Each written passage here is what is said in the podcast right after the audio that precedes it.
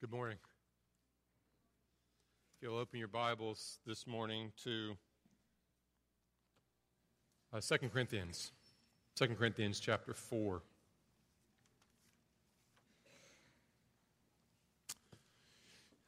You know, as a pastor, you do a lot of things uh, during the week, and one of the great things that you get to do is sometimes just sit at a funeral. And it's sorrowful, but yet for a believer, it's a time of rejoicing. And this past week, uh, Janelle Sheehan passed away, and she'd been a member of this church for how many years? 83? Isn't that amazing? 83 years. And just hearing Rob just telling about her faithfulness to the Lord.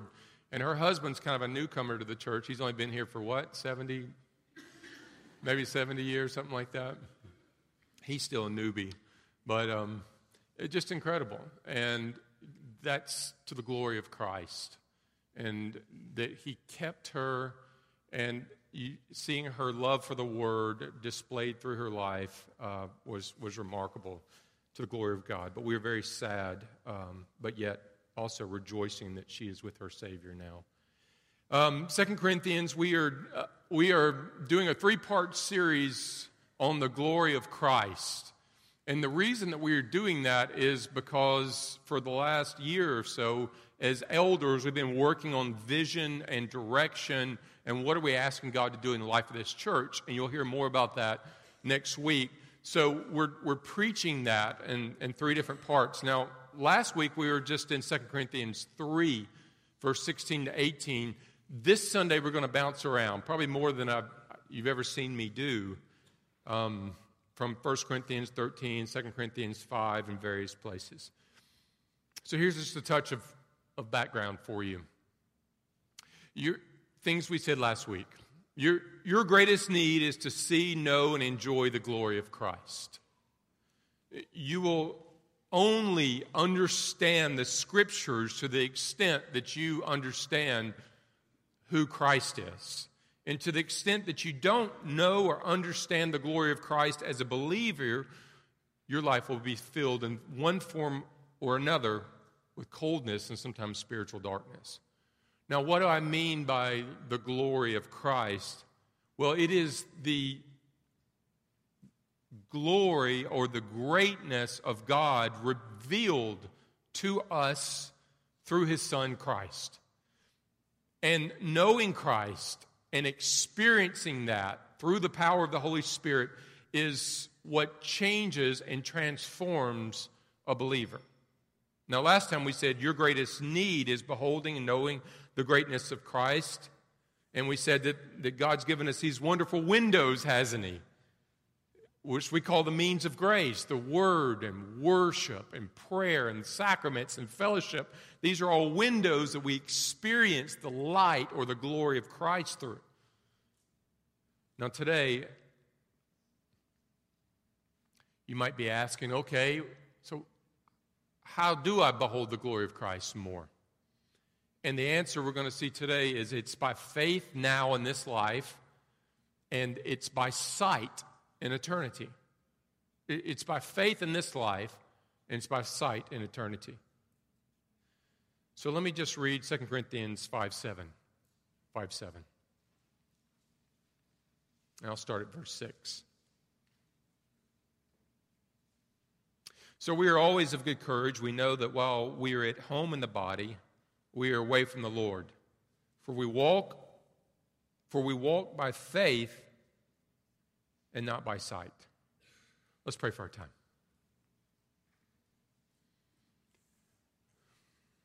Heavenly Father, we, uh, we thank you so much that you are God of mercy, compassion, and grace.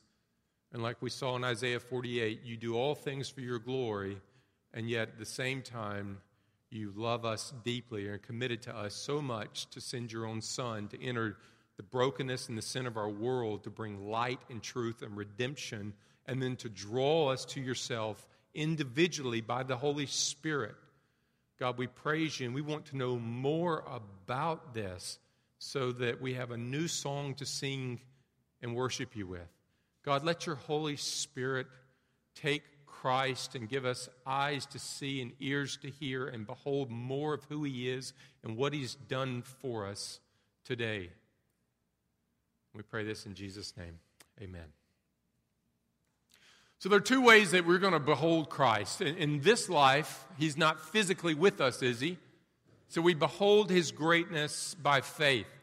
But there will be a time that He will be with us physically, and then we will behold Him by sight. There was a soldier years ago who was fighting World War II from Alabama, from North Alabama. And this soldier became the captain of a PT boat. He'd been fighting for several years. He was wounded in battle. He'd seen so many of his men die around him. And he himself was tired and he was worn out. And in one particular outing, a large Japanese destroyer chased his small PT boat into a bay in the Philippines where they were cruising. And they were forced to flee their boat, and before they did, they radioed ahead, and there happened to be an American ship coming by. But it was around a 22 to 24 hour run to get there because the ship was coming and moving quickly. And it would be a long time before another ship came by. So the captain loaded up food and supplies. He loaded up all of his letters from his wife, Betty, and his pictures of his daughter, Anne, and off they went. He said it was a grueling trip that they had to run almost the entire way through thick jungle. After about 15 hours, he felt exhausted, but he remembered his wife and his daughter, how much he loved them, what their life would be like if he quit. So he kept going. In about 20 hours, men started dropping like flies left and right. But the captain kept going, thinking only of his family, hoping to see them again. When the American boat arrived on the other side of the tiny island in the Philippines, there was a small group of exhausted soldiers waiting there to get on board. Now, the reason that these men made it was because they were under the influence of faith. By faith, they took hold of the promise that the boat would be there, that their family would be waiting and so they lived and they ran by faith. And when they arrived home, their faith then was replaced by sight as they saw their families for the first time. They were motivated by the same object the love of their families, the promise of the boat coming. First by faith as they did not see it, and then by sight when they did. That's how the gospel describes our relationship with Christ and our motivation. 2 Corinthians 5, verse 6 and 7 these are the two great spiritual powers in our souls faith in Christ in this life and sight of Christ in eternity. And I would say that all of our present comfort as Christians starts with beholding the glory and the greatness of Christ through the power of the Spirit by faith. In heaven, all of our future blessings consist in beholding the glory of sight of Christ by sight and then being changed. Notice, though, this it is knowing and it's beholding and experiencing the greatness of Jesus that changes the believer. By faith, now we look, and by sight, forever in eternity. But it is always Christ that changes us. Now, no person will behold the glory of Christ in heaven who does not believe and behold the glory of Christ now by faith through the Spirit. Okay, Rusty, you say, um, how important is that? Well, Satan's greatest work in the world and in your life is to blind people, to keep them veiled, like we talked about last week, from seeing and beholding the greatness of Christ. It means to keep the world from knowing Christ is his work, to keep them from knowing the hope he gives, the grace He offers to broken and hurting people, the power He has to transform our life. Where does that come from? Well, one of the places is 2 Corinthians 4 4, if you're looking your scriptures with me. 2 Corinthians 4 4. In their case, the God of this world has blinded the minds of the unbelievers to keep them from seeing the light of the gospel of the glory of Christ, who is the image of God. Sometimes we have this image of Satan as a, as a boogeyman, don't we? When I go out late at night, he's going to be waiting to scare me or something like that. But Scripture says his greatest work in the world is to keep them from seeing and understanding who Christ is or the condition of our own heart and our need for him. So he keeps man from seeing our own heart, how we've broken God's laws, how we need a redeemer, how we need real transformation. And then at the same time, he keeps us from beholding Christ, who he is, the God revealer, that he is the Son of God, that he is the one who actually carried and died for me and my sins, that he is not just a, a created angel or just a prophet or a wise man, but he is eternally God. And that is his work primarily in the world, in the life of the believer and in the life of the non believer. So in your life, He will do the same. His great goal is to keep you from experiencing the greatness, the power of the life, death, and resurrection and ongoing work through the Spirit and Word of Christ. Satan doesn't want you to see Christ as all powerful, all loving. His grace is all sufficient for when you struggle, all wise.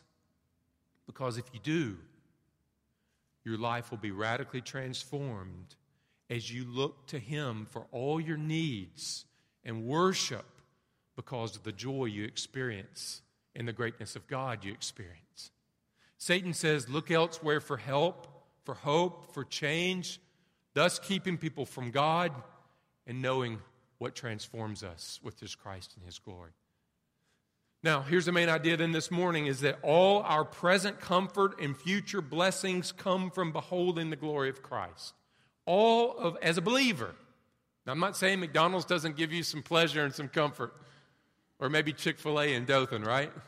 But all our present comfort spiritually and future blessings come from one source beholding the glory of Christ. Now, let's look at this in two ways. First is the view of Christ in this world by faith, and then the second is the view of Christ in eternity by sight, because that's how Paul breaks it up. Okay? Look at 2 Corinthians 4 3 and 6. Okay? You there? 2 Corinthians 4 3 and 6. Okay. Even if our gospel is veiled, it is veiled only to those who are perishing. Okay, now skip down. For God, who said, Let light shine out of darkness, has shone in our hearts to give the light of the knowledge of the glory of God in the face of Jesus Christ. The world cannot see or know God's glory because of their sin and because of his holiness.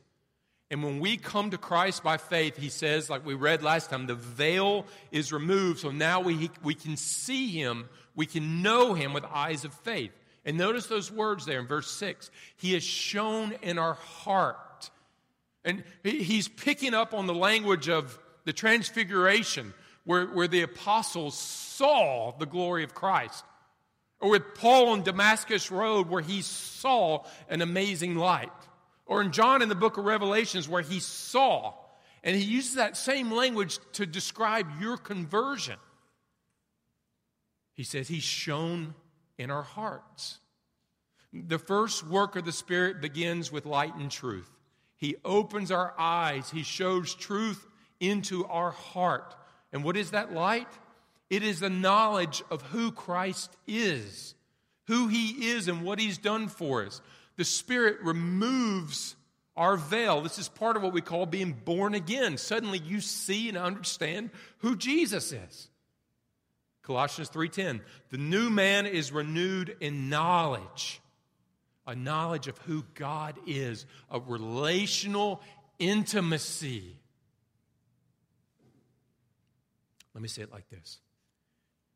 You can grow in knowledge with God without ever growing in grace. Right? You get that. You know a lot of people who know a lot of things about God and you see no grace in their life. They're hard, they're cold, they're not loving. Right? You can grow in knowledge without growing in grace, but you will never grow in the grace of Christ without growing in an intimate relational knowledge, knowing of who He is. In other words, you will never grow in love, joy, peace, patience, kindness, goodness, faithfulness, self control, gentleness, without growing in an intimate knowing and experiencing the greatness and the glory of Christ. Most of our personal struggles come because we stop growing as believers. We stop beholding and exploring, knowing Christ in His glory. John Flavel, the old Puritan, says it like this As Christ is the door that opens salvation, so knowledge is the key that opens Christ. Growing in an intimate, relational knowledge of Christ is where the grace to be like Him comes from. Now, I want you to imagine that you've got a friend who's blind, and you're on holiday together in Spain. And you're walking down a small back street, and you come on a soccer field.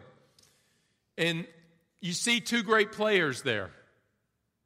It's Ronaldo and Messi, two best players in the world. Okay? And you sit down to watch, and your friend sits down with you. And they're having a little competition. They're having a crossbar challenge, which means they're seeing who can hit the crossbar on the goal the most times. They're having juggling competitions. They're having long strike competitions. And it's amazing. And you, you're watching the two best players in the game. And you, at the end, Ronaldo says to Messi, Ah, okay, you win. Lunch is on me this time. And they walk out. And you turn to your friend and say, That's the most amazing thing I've ever seen. What did you think? And your friend who's blind says, I don't think anything. I think I'm hungry and ready to go to lunch. I didn't see anything. I've just been sitting here.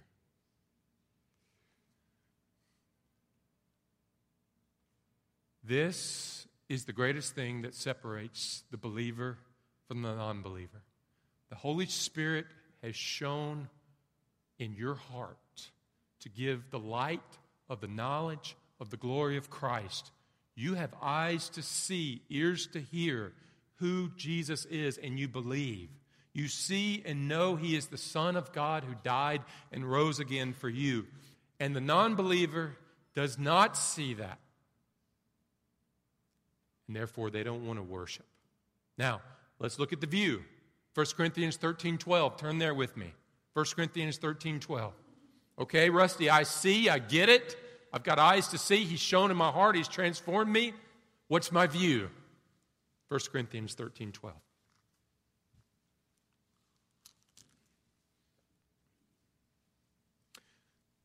Now we see in a mirror dimly, but then face to face. Now I know in part, then I shall know fully, even as I have been fully known. So, in this life, we behold Christ as in a mirror, and that means several things. Eh, their mirrors were not like our mirrors. So don't think of mirrors that give a perfect reflection. That's not what's being described here. The first century mirror gave a very dim and rough reflection.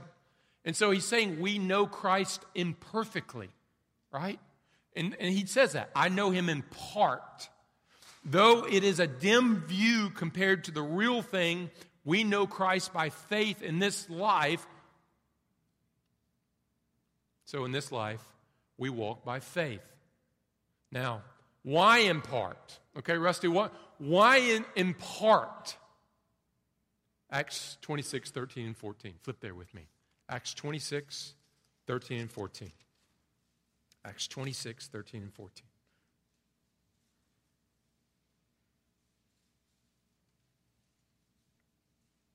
And this is Paul, and he's declaring his conversion. This is what he says At midday, O king, I saw on the way a light from heaven, brighter than the sun that shone around me and those who journeyed with me. And when we had all fallen to the ground, I heard a voice saying to me in the Hebrew language, Saul, Saul, why are you persecuting me? It is hard for you to kick against the goads. Why in part? Because his glory is too great for our sinful condition. Think about the Apostle John who leaned upon Jesus' chest, who was the closest to him personally. And when Christ appears to him in Revelations 1:17, it says he fell at his feet as dead. When he appeared to Paul, all Paul could say is, I saw a light from heaven above the brightness of the sun, and everybody fell on the ground. In this life, we are fit to only have His presence with us by Spirit, and we know Him through faith by His Spirit. So think about it like this think about the sun. It is bright, it's radiant, it's glorious, and it's hot. So much so that we cannot look at it in our present condition or get anywhere close to it. But there is one day that we can look at it, right? During an eclipse. When it is under a total eclipse, it loses nothing of its beauty, its light, its glory, but it's kept from us. And only then can we actually see it and behold it. So it is with Christ. Christ took on flesh, he veiled in many ways the glory he had to become man, and now, as his followers, we see him in part by faith through the power of the Spirit and the Word. Okay, that's this life Spirit and Word. But there's more. Here's point two the view from heaven by sight. By sight. 1 John 3 2 in your Bibles. 1 John 3 2, please. If you'll flip there with me. We kind of sound like a Baptist congregation flipping all these pages this morning, don't we? Okay, 1 John 3 2.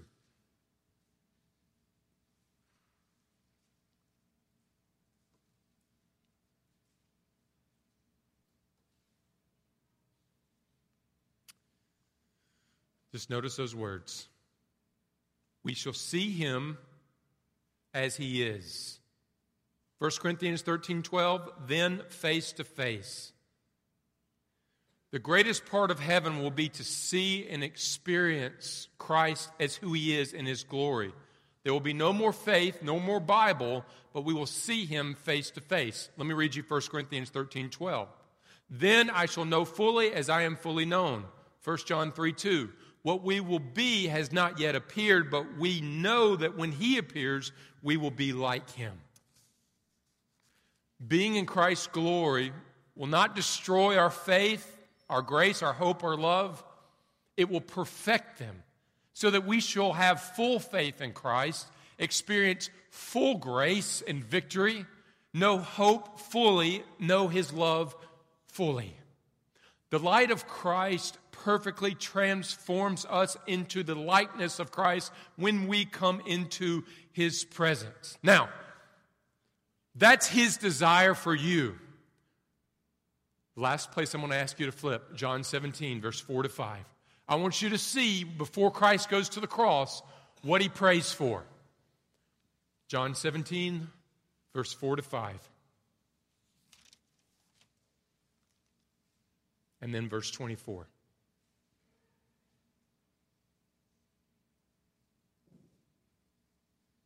Notice what he says verse 4 to 5.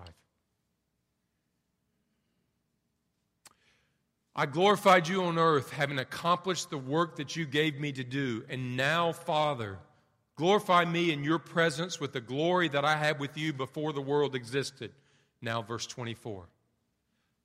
Father, I desire that they also, whom you have given me, may be with me where I am, to see my glory that you have given me because you loved me before the foundation of the world. Listen, the last thing here that Christ prays for his people, for you, is what's best for you. He prays, Lord, return me to my glory. And then he prays three things for you. Verse 21 be unified. I pray for one church. Then, to be satisfied that they may have my joy. Lastly, verse 24, that you may see his glory. Listen, he is praying for his greatest blessing upon your life. Return me to glory, and your blessing, let them experience my glory. And in doing that, we are eternally changed to be like him. Now, I hear all the time will, heaven be a boring place? I want to give you Jonathan Edwards' description of heaven. Edwards describes heaven as a continent that's never been discovered. And you pull your boat in and you land on the sandy beach. And every day you go deeper and you go further in and you see and experience amazing things that you didn't know were there. And you know what you do in response? You praise and you worship. This is amazing. Lizards as big as antelopes. You go further and further and you see more and wonderful things that you didn't see the day before. One day you see amazing valleys full of deer and antelope that have never been seen by you. The next day, snow capped peaks. The next day, marshes full of exotic birds and amazing fish species. And every day brings something new for eternity. Beholding the glory of Christ will in many ways be like that. The windows we talked about last week are gone Every day will bring new reasons to praise and worship and enjoy and stand in awe of Him. It will not be boring. How do we think and live this? Okay, Rusty, I understand what you're saying. We, we see Christ not perfectly in this sight, by, in this world, by, by faith through word and spirit. In eternity, we will see Christ by sight and be transformed. How do we think and live this? How does that change and affect the way you live this week?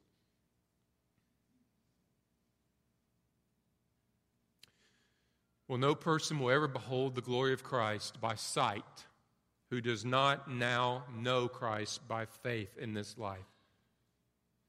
Knowing the grace of Christ is necessary to knowing the glory of Christ for eternity. If your life, life is not resting on grace, on the work of Christ, then it will never partake of the glory of God in a vision in heaven. So, in this life, the heart of a Christian who knows the greatness of Christ is no longer quiet. It wants to praise and exalt Him. It can no longer be satisfied with the things of the world. It wants more, and it looks for that in Christ. It can no longer stay at a distance from God. Our hearts are at a continual motion towards God. And what does that motion look like? Well, Romans 8. We ourselves who have the first fruits of the Spirit, we groan inwardly as we await for the adoption as sons, the redemption of our bodies. The heart and the life of the believer who knows Christ is continually longing to know Him more. Now, this is a great place to measure our relationship. My friends, is there a groaning in you to know more of Christ? Have you experienced His greatness, who He is, and you long to know more of it, to worship Christ? And if not, maybe that's not where you are right now as a believer. I want to just close with these last thoughts. Grace from Christ and intimate knowledge of Christ go hand in hand. 2 Peter 1 3. His divine power is granted to us all things that pertain to life and godliness. How? Through a knowledge of Him who called us. To grow in the grace of Christ, you must commit yourself to grow in an intimate knowing of Christ. So, you want to grow, you find your hearts hard towards other people when they fail, and you want to grow in compassion? You want to grow for love for others? You want to grow in peace when there's turbulent waters in your life rather than fear? You want to grow with patience? All are graces that will not grow until you commit to knowing Christ more. And as you know Him, spend time with Him, freedom from God will come. Not perfection, but life transformation. So, how do you parent better? How do you love your wife or husband more? How do you have victory over your addictions, the things that you look at on the computer? You have a commitment to pursue relationally, intimately knowing and spending time with Jesus and worship through the windows that we talked about last week. If it is seeing and knowing Him which frees us from sin and transforms us in heaven, then it is seeing and knowing Him which transforms you now. So let's close with this. I want to encourage you to study the revelation of God, of the glory of Christ in the scriptures extensively and intensively. John 5 39 it says this Search the scriptures, for they are that which testify of me. Jesus tells you, Search the scriptures because they testify of me. That's the primary place you're going to experience my glory, my greatness, who I am, and be changed. Search the scriptures extensively, my friends. Be that explorer who goes deep, who runs through the land, seeing everything that is there, Read the scriptures from cover to cover, search them extensively. But don't just do that. Search the scripture for the glory, the greatness of God intensively. That means stop and smell the flowers. Right? Take a verse, take a chapter, and meditate on it, chew on it, saturate yourself with it. Pray it to the Lord God, how does this apply to me in my life? In my addictions, the things I struggle with. God, let me know that your grace is sufficient for me when I feel so condemned right now. Intensively taking time with the small bits of Scripture to taste and see and know that God is good. And as you study the Word extensively, and as you study the word intensively, you will see more of the glory and the greatness of who your Savior is. And as you do that, your life by faith, looking for Him in the Word and the Spirit, will be changed. Not perfect, but changed. Father, thank you so much. And um, thank you, Lord, for that you didn't just save us and set us out in some mission and say, okay, go do this alone